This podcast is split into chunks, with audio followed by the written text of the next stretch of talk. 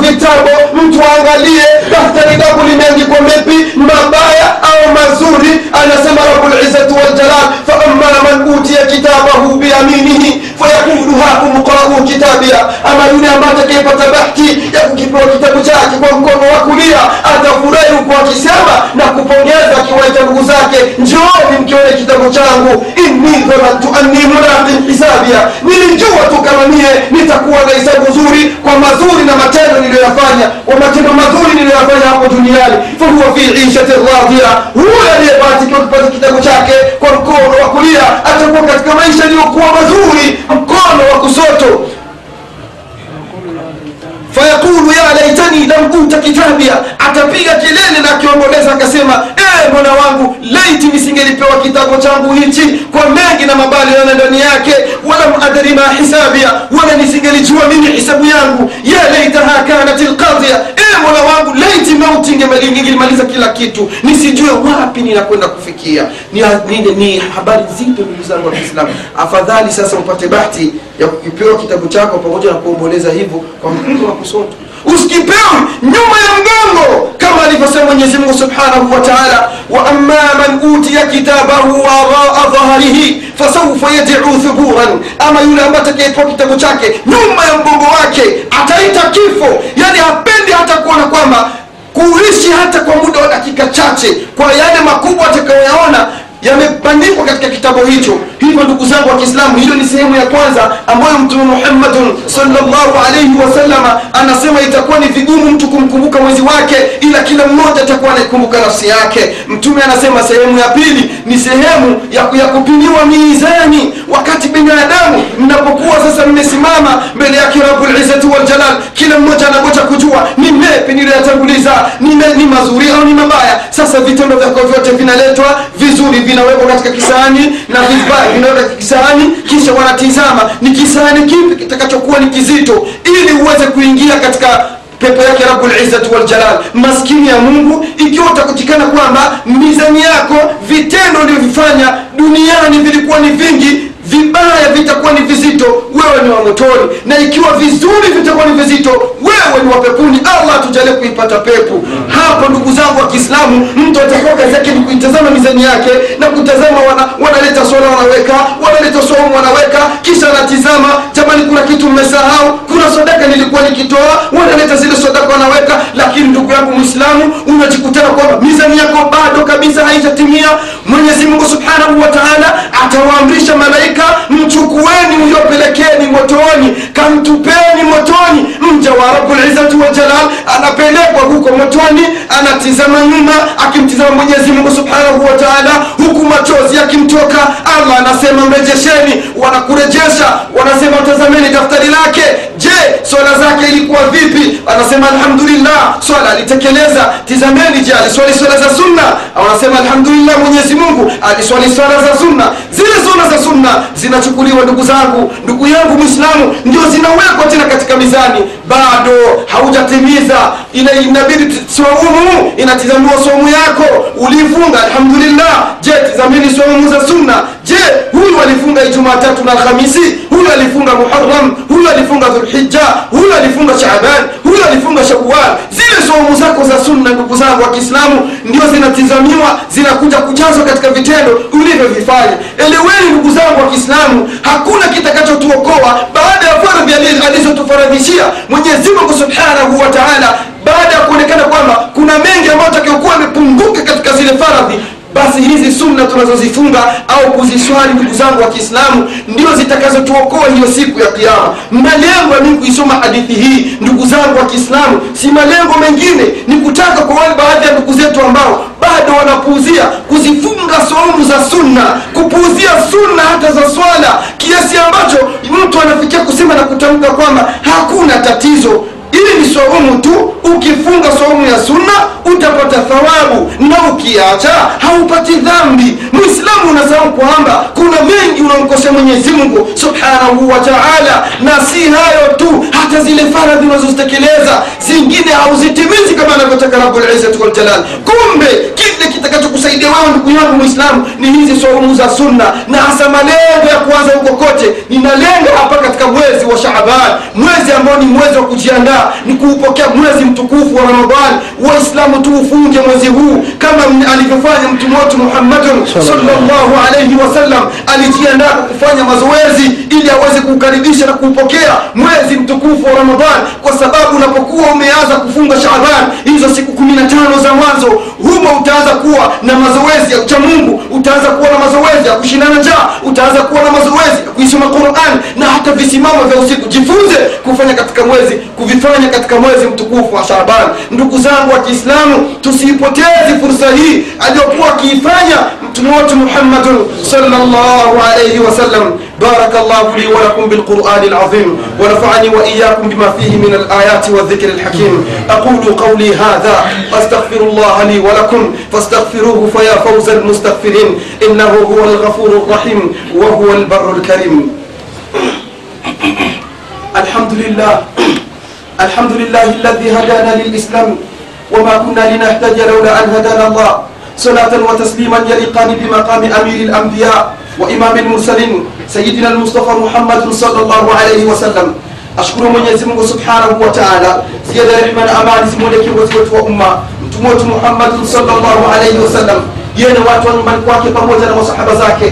نوى إسلام وتموت وكمال مفاتة من واكي. هذه يسيك القيامة؟ Ndugu zangu wa kiislamu kwa mara nyingine tena ninakuhusieni bila kuisahau nafsi yangu tumche na kumwokopa mwenyezi mungu subhanahu wa taala. Hivyo ndugu zangu wa kiislamu bado tuko katika mwezi wa shaabani mwezi ambao mtume muhammadun salllahu alaihi wasallama anasema usama bni zaidi ya kwamba mimi siku moja nilimuuliza mtume salllahu alaihi wasallama nikisema ya rasulllah ewe mtume wa mwenyezi mungu ma araka ma tasumu min shahrin min ashuhuri ma tasumu min shaban anasema ya kwamba sijapata kukuona ewe mtumwa wa mwenyezi mungu subhanahu wa taala unafunga katika miezi yote kutoa ramadhani mwezi unaofunga sana ni shaabani mtume salllahu alaihi wasallama alimjibu akamwambia kwa nini sasa ninaifunga Shaabani? akasema dhalika shahrun yaghfalu nnasu anhu. Ninafunga mwezi wa Shaabani kwa kuwa ni mwezi ambao watu wanaghafilika ndani yake. Ni mwezi ambao wanaghafilika ndani yake baina rajabun baina rajab wa ramadhan. Ni mwezi unaopatikana baina ya rajab na ramadhan. Watu wanaghafilika. Ndani yake mna mna mambo mengi sana. Mna utukufu. Ndani yake mna rehma zake. Allah subhanahu wa taala. Miongoni mwa hayo akasema huwa shahrun huwa shahrun yurfau huwa shahrun turfau fihi lamal ndio mwezi ambao mwenyezi mungu subhanahu wa taala huwatuma malaika waje kuteremka katika ardhi hii na kukusanya vitendo vya waja wake waliovitenda muda wa mwaka mzima. Hivyo vinafanyishwa kwa mwenyezi mungu subhanahu wa taala. Fauhibu an, an yurfaa amali wa ana saimun. Mtume anasema hivyo mimi mtume nikapendelea kuufunga mwezi wa shaaban nifunge ndani ya mwezi wa shaaban na vitendo vyangu vipandishwe kwa mwenyezi mungu hali ya kuwa nimefunga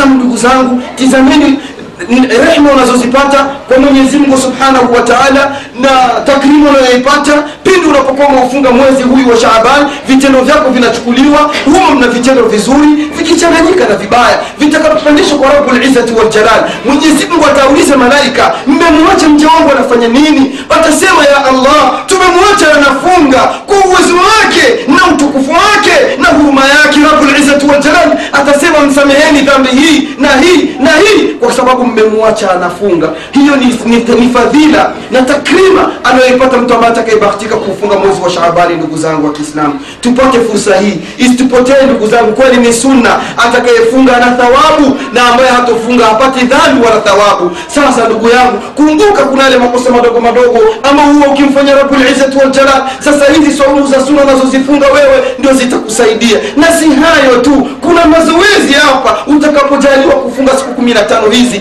ukazimaliza basi jua kama itakapofikia ramadhani utakuwa bado ukingaliki katika mchezo ule ule ndugu yangu mwislamu hivyo nikimalizia na hadithi ya mtume muhammadin salllahu alaihi wasallam anasema ma min abdin yasumu yauman fi sabili llah illa baada llahu fi dhalika lyaumi sabina harifan. Anasema mtume wetu muhammadin salllahu alaihi wasallam ma min abdin yasumu yauman hakuna mtu ambaye atakayejitolea kufunga siku moja kwa ajili ya rabulizati waljalal kwa ajili ya mwenyezi mungu siku moja illa baada llahu fi dhalika lyaumi sabina harifan. Isipokuwa mwenyezi mungu kutokana na kufunga kwake ile siku moja allah atamweka mbali na moto wa jahannama nar yani ili uweze kuufikiria moto labda utembee muda wa mwendo wa miaka elfu sabini siku moja tu. Sasa ukifunga siku mbili za shaaban tatu za shaaban nne za shaaban. Ndugu zangu wa kiislamu ni ukumbusho tu kwa yule ambaye anayetaka radhi zake mwenyezi mungu subhanahu wa taala. Kama ulikuwa bado hujafunga ndugu yangu anza kesho. Na kuna wale ambao wanasema siku kumi na tano ni nyingi. Naona kama si nitaziweza na kuna baadhi ya fatawa zinazotolewa na baadhi ya watu hawakusoma lakini unamsikia nakwambia kama haukumaliza siku zote kumi na tano kwa hakuna chenye umefanya? Kumbe katika shaaban si lazima mpaka umalize zote kumi na tano. Unaweza ukafunga tatu unaweza ukafunga tano unaweza ukafunga kumi. Almuhimu tu ndugu yangu mimi nitakaefunga kumi nitakushinda wewe uliofunga tano. Sasa mwislamu usiache kufunga mwezi wa shaaban eti kwa sababu ya kwamba ni lazima nimalize siku zote kumi na tano. Funga zile ambazo utakazoziweza.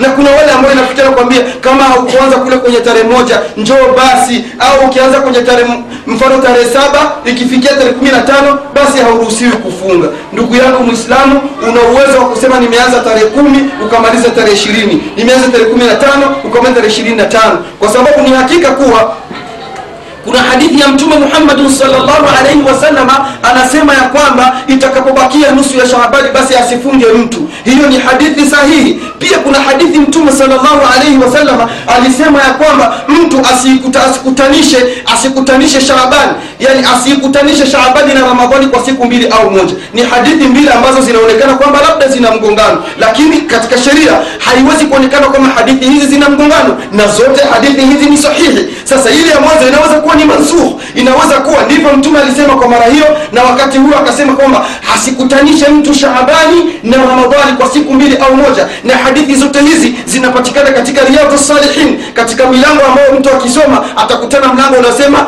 e, e, mlango una- unaokataza kwamba mtu asifungi baada e, ya siku kumi na tano na kuna mlango mwingine unazungumzia haya ambayo niliyazungumzia. Sasa ndugu zangu wakisema ni kwamba hakuna umakosa mtu kuonekana kwamba hakuanzia kule mwanzo akaamua kupitisha mpaka kubwa kubwa zikisema kwamba ha, mtu hata kama unafunga shaabani kwa hiyo ikifika ijumamosi huna ruhusa ya kufunga kwa kuwa ijumamosi hairuhusi mtu kufunga sunna. Hizi fatwa kwa kweli ninazisikia na nimekwisha zisikia kwa baadhi ya mashekhe wakubwa wakubwa. Waislamu ndugu zangu sunna ya ijumamosi ilikatazwa lakini sio hii shaabani imekutana na ijumamosi au mtu amefunga beidha ile beidha ikakutana na ijumamosi eti mtu asifungi.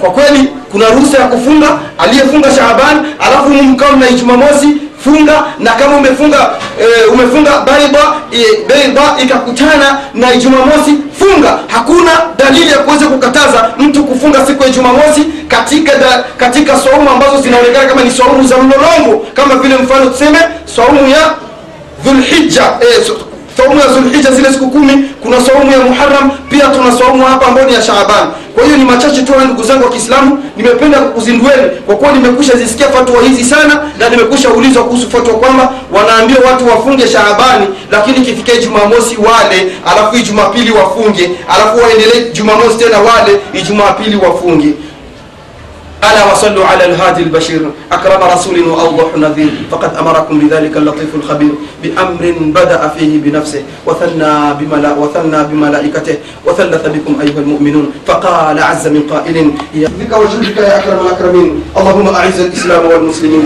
اللهم أعز الإسلام والمسلمين. وأذل الشرك والمشركين. ودمر أعداء الدين. وانصر عبادك الموحدين يا رب العالمين. برحمتك يا أرحم الراحمين. اللهم ربنا آتنا في الدنيا حسنة وفي الآخرة حسنة وقنا عذاب النار. عباد الله إن الله يأمر والبغي يعظكم لعلكم تذكرون. فاذكروا الله العظيم الجليل يذكركم واشكروه على نعمه يزدكم. والله يعلم.